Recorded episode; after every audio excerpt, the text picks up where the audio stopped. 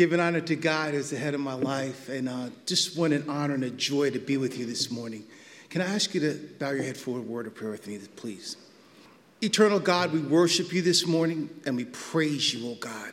Lord, we lift up your name. Father, you said where two or three were gathered in your name, there you'd be in the midst. And God, I thank you for this sacred opportunity, this sacred space, and this time that folk have given out of their lives to hear and interact with your word. Now, God, I pray that people will not hear me, but they would hear you today, and that we will leave here changed. In Jesus' name, amen. You know, as I stand here before you today, so many memories come to my mind of this church. I think you've had me to come and preach before you before, and, and I'm thankful for that opportunity. But years ago, we had a program for Dr. Martin Luther King Jr.'s birthday here. I don't know, was anybody here on that day? And that day we celebrated uh, his life, and we also called for a day of peace in Oakland. And we had a lot of really powerful speakers who came forward to talk about the issues that are confronting Oakland, and it was a really powerful day. And more than that, I remember a time that somebody called me and they said, You know, uh, we got a big problem. These people work with human trafficking victims. And they said a young woman was murdered here in Oakland. Her issue was so powerful that we can't have a public funeral for her, lest the people who took her life come visit the funeral. And so we need some pastor who will be courageous enough to let us have a space where we could silently mourn the passing of this young woman just out of her teens who was killed by her pimp here in Oakland. And I remember coming to Pastor Albert and I said, Would you open the doors of Regeneration Church so that we could have the sacred going away celebration for this young woman who lost her life? And so when I stand before you today, I think of the two words social justice and how the two of those words interact with the Gospels. Today I'm going to be sharing from the theme, The Road to Eternal Life. And if you have your Bible, I'm going to ask you to turn with me to Luke chapter 10, verse 25. Luke chapter 10, verse 25. Being that I'm Baptist, I'm going to ask you in the Baptist tradition, when you get it, I'm going to ask you to say, Amen. Amen. Mm-hmm. Verse 25 reads as thus On one occasion, an expert in the law stood up to test Jesus. Teacher, he asked, What must I do to inherit eternal life? What is written in the law? He replied, How do you read it? He answered, Love the Lord your God with all your heart and with all your soul and with all your strength and with all your mind, and love your neighbor as yourself. You have answered correctly, Jesus replied. Do this, and you will live. But he wanted to justify himself, and he asked Jesus, And who is my neighbor? In reply, Jesus said, A man was going down from Jerusalem to Jericho when he was attacked by robbers. They stripped him of his clothes, beat him, and went away, leaving him half dead. A priest happened to be going down the same road, and when he saw the man, he passed by on the other side. So, too, a Levite, when he came to the place and saw him, passed by on the other side. But a Samaritan, as he traveled, came where the man was, and when he saw him, he took pity on him. He went to him and bandaged his wounds, pouring on oil and wine. Then he put the man in his own donkey, brought him to an inn, and took care of him. The next day he took out two denarii and gave them to the innkeeper. Look after him, he said, and when I return, I will reimburse you for any extra expense you may have. Which of these three do you think was neighbor to the man who fell into the hands of robbers? The expert in the law replied, The one who had mercy on him. Jesus told him, Go and do likewise. As the passage of scripture begins, a religious scholar hits Jesus with one of the greatest enigmas of all time. He asks Jesus to pull back the cloak on one of the greatest mysteries in the universe. It is a question that human beings have asked since the dawn of time. He says, Teacher, what must I do to inherit eternal life? It was no idle question, but it was a question that has been debated by the greatest scholars and theologians of all time. And certainly it was a question that was debated by folk back in that day. The concept of eternal life was an evolving one in the Jewish theological realm following the Babylonian exile. In the world of the Old Testament, it was commonly thought that after death, both the good and the evil went down to a place of darkness called Sheol or the grave, where people became weakened shadows of their former selves. In Isaiah 38 18, the prophet says, For the grave cannot hope for your faithfulness. Psalm 115 17 says, The dead cannot sing praises to the Lord, for they have gone down into the silence of the grave. Then Ecclesiastes 9:15. For the living know that they will die, but the dead know nothing. They have no further reward, and even their name is forgotten. Jesus himself speaks with so much authority and clarity about eternal life in his lectures, perhaps because the backdrop of the evolution of the concept of life after death was just developing in his world. Teacher, what must I do to inherit eternal life? The question hasn't gone away. In fact, there's at least one individual in this room who has asked themselves, What will happen to me after I die? Rakim Allah is considered by many to be one of the greatest hip hop artists of all times. He ponders this thought in an unreleased track recorded with producer Dr. Dre called After You Die. Consider the words. Do you ever sit back and get a little too high? Start thinking what happens to you when you die. Does your soul rest where the coffin is? Or is death just a metamorphosis? Does life go on in the mental form? If we live a good life, will we get reborn? Is it a heaven or are we trapped in hell? Where do we go from here? Nobody ever came back to tell. Are we reincarnated or do we perish in time? Could we shine when darkness inherits the mind? And your eyes were closed for good, you out the galaxy now. Is the subconscious dream or my reality now? Listen to my brain with no physical frame. Could we return to the hood on a spiritual plane? Ask yourself if I pass tonight, am I prepared for what's after life? Jesus tells the religious teacher that he must not only love God, but love his neighbor. Look closely. Jesus connects the man's care for his neighbor with eternal life. I didn't say it, it's right there in the text. The religious leader counters by asking, Who is my neighbor? And Jesus, who calls himself in another passage the truth and the life, kicks the conversation into high gear. He takes it to a place where the scribe never would have thought it would go. Jesus breaks it down with a story that is so simple that a child can understand it. If we're going to update the story a little bit, it might take place like this.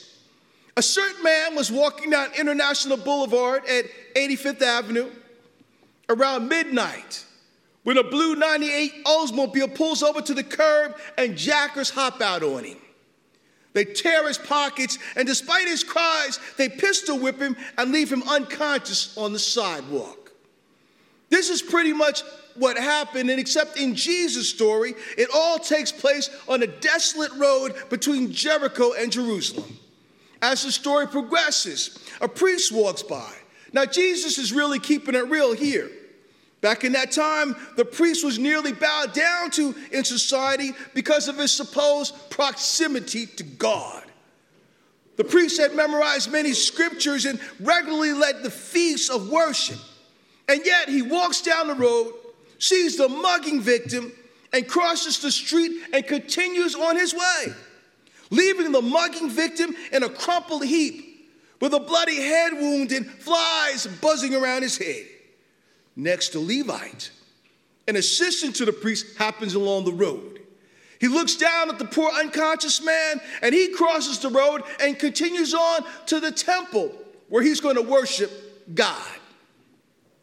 And before we get to the end of the story, Jesus is already dropping some bombs on us. Number one, you can read the whole Bible and memorize 50% of it. You can spend 50% of your awakening hours in church and yet still not be right with God.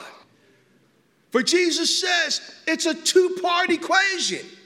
Thou shalt love the Lord your God with all your heart and with all your soul, and with all your mind and with all your strength. And then he says, and love your neighbor as yourself. Secondly, religion is not just what happens inside of the house of worship. It has to do with your compassion to your fellow humanity outside of the building, especially poor people, the disenfranchised, the left out, the least, and the lost. Notice the whole story revolves around an unconscious man who has no way to protect himself and no voice. Religion is not about how long you can pray, but what can you do for the complete stranger who has no one to help him in the most stressful, distressful, imaginable situations? Author Taylor Branch wrote the Pulitzer Prize winning account of a civil rights movement. It's called Parting the Waters. That book changed my life. The first volume in the trilogy tells the story about how Dr. King came from being a small preacher in a small church in Montgomery, Alabama, and how he begins his development to become one of the greatest voices for freedom ever. A mass meeting was being held at the church. The thunder of hand claps accompanied the gospel anthems. Anticipation was high, but Dr. King was late. Where was he? In the back of the church auditorium, there he was, having a conversation with the janitor's wife about her rheumatism. Yeah, Dr. King, the doctor gave her this rubbing cream, but it doesn't seem to be working. Oh no, King remarks. Hundreds of people are crowded into the auditorium to hear Dr. King, and he's in the back discussing home remedies with the maintenance man. What made Dr. King so great was not his gift of oratory, but the fact that he really saw people. He saw people who were invisible to the high and mighty, the politically corrected, even the religious leaders. In one of his greatest speeches ever, called The Drum Major Instinct, King says, Every now and then, I guess we all realistically think about the day when we will be victimized with what is life's common denominator. That something is called death. We all think about it from now and then, and, and I think about my own death, and I think about my own funeral. And I don't think about it in a morbid sense. And every now and then I ask myself what it is I would want said, and I leave the word to you this morning. If any of you are around when I have to meet my day, I don't want a long funeral. And if you get somebody to deliver the eulogy, tell them not to talk too long. Every now and then, I wonder what I want him to say. Tell him not to mention that I have a Nobel Peace Prize. That isn't important.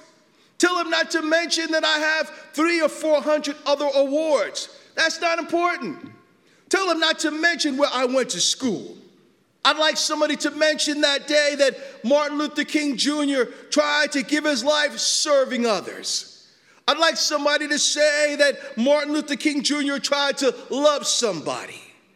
I want you to say that day that I tried to be right on the war question. I want you to be able to say that day that I did try to feed the hungry. I want you to be able to say that day that I did try to live my life where I could clothe the naked. I want you to say on that day that I did try in my life to visit those who were in prison. And I want you to say that I tried to love and serve humanity. Jesus' story would have been devoid of hope if it were not for the third person in the story. But the story continues in verse 33. But a Samaritan, as he traveled, came where the man was, and when he saw him, he took pity on him.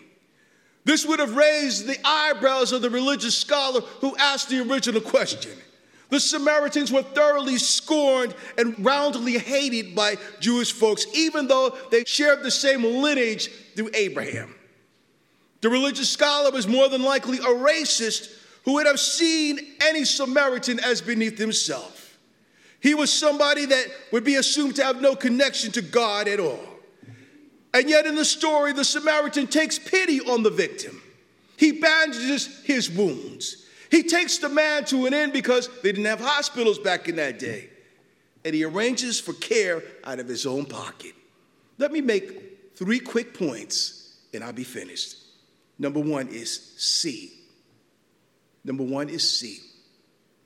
Each of the men on the Jericho road was going about his way like it was any other day when they saw the mugging victim laying out there on the side of the road. And yet I say to you this morning, friends here at Regeneration Church, that there are two kinds of sight. The priest and the Levites saw because sight is a biological function which involves the optical nerves. The Samaritan saw with eyes of mercy, he saw with the eyes of God. He instantly cared about somebody that he did not know and somebody who probably would never be in a position to do anything in return for him. The Bible says he had pity. When you look through the Gospels, you see that when Jesus would pass by someone in distress and the passage would say he saw him, that was a powerful phrase. When Jesus saw, his heart was moved with empathy and compassion. When Jesus saw, he healed people. He restored people. He resurrected people. When Jesus saw, he gave of himself. Friends, do you see this morning? Because we live in a world full of sightless people. We can't see any farther than our own bills and the zeros in our bank statements.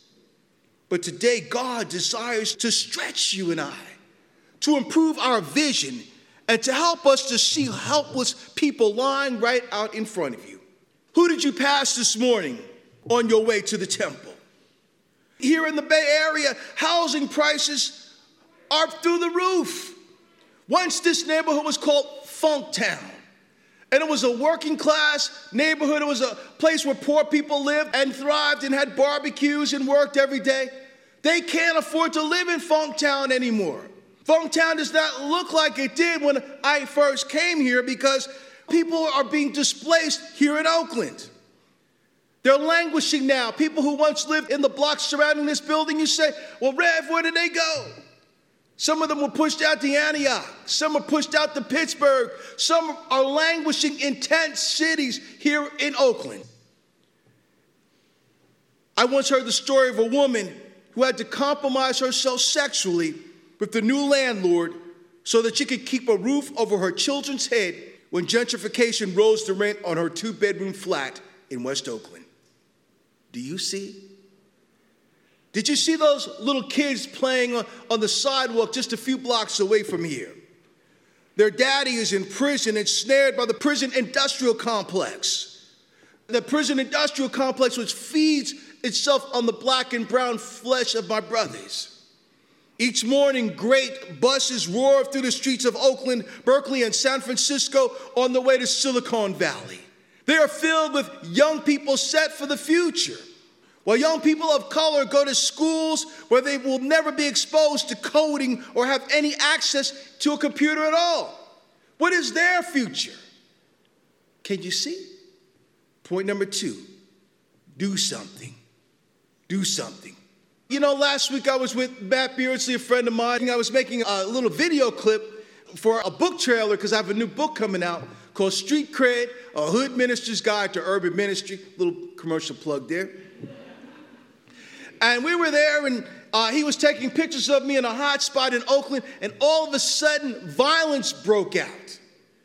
And when something happens, when you see two people going at it, or somebody pulls out a weapon, your first thought is to get out of the way.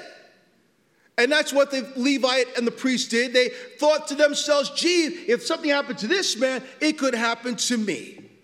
First, I'm asking you this morning to do as Jesus did, to do as the Good Samaritan. I hate to use the word the Good Samaritan because really that's a racist term. When you say the Good Samaritan, it implies that the rest of the folk are not good, who come under his ethnic background. So we don't say the Good Samaritan, we say the Samaritan. Anyway, I submit to you that when we see something that's ugly, we want to cross the road. Some will say, I have my own problems to think about. But I submit to you that if God is the great architect and engineer of the universe, it is quite possible that He put all three of those men in a place where they could help someone who could not help himself. God has placed you down in a time, in a place in human history where there is so much hatred and division in the United States of America. If you doubt what I'm saying, just turn on CNN this morning when you go home If you doubt what I'm saying, just go to the internet and look up Meet the Press or Face the Nation. We're going through a time of this so much hatred and division.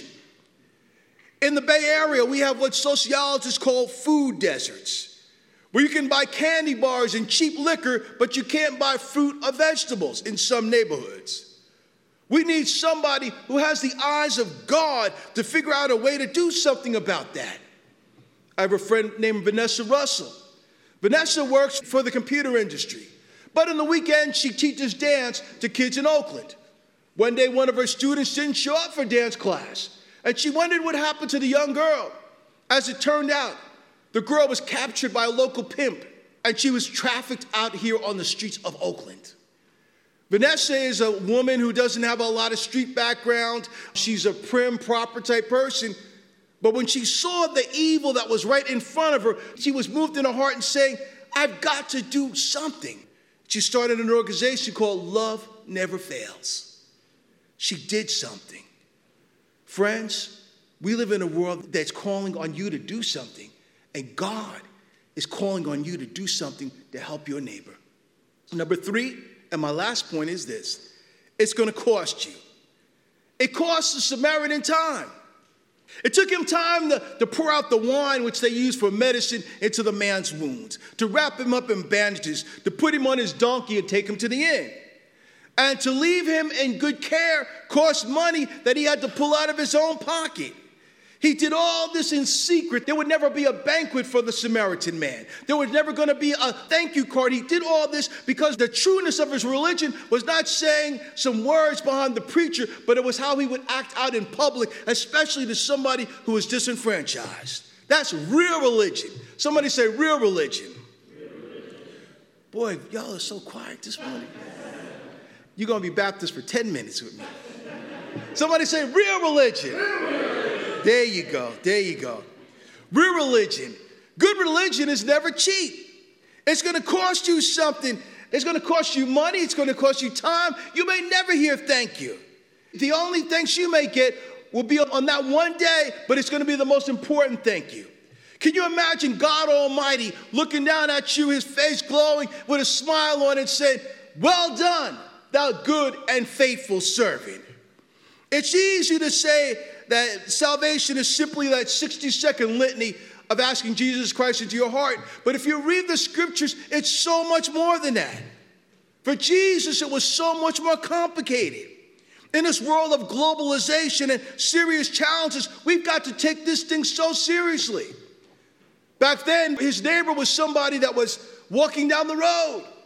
But today, with globalization, today with the television and the internet, your neighbor is in Syria now. Your neighbor's in Ferguson. Your neighbor is in Chicago where they've had more homicides this month than they have in 20 years. There's so many people suffering among you that really, really need help. Some of you are listening to me and some are only halfway hearing me. But go back and read the scripture. Jesus said that salvation rested in loving God with all your heart, soul, mind, and strength, and then to love your neighbor as yourself. To love your neighbor as yourself has eternal ramifications. Some of us are going to have to leave our comfort zone. Some of us are going to have to depart with some wealth. If you take God seriously, it will change your whole eternity, your life. God bless you. Thank you.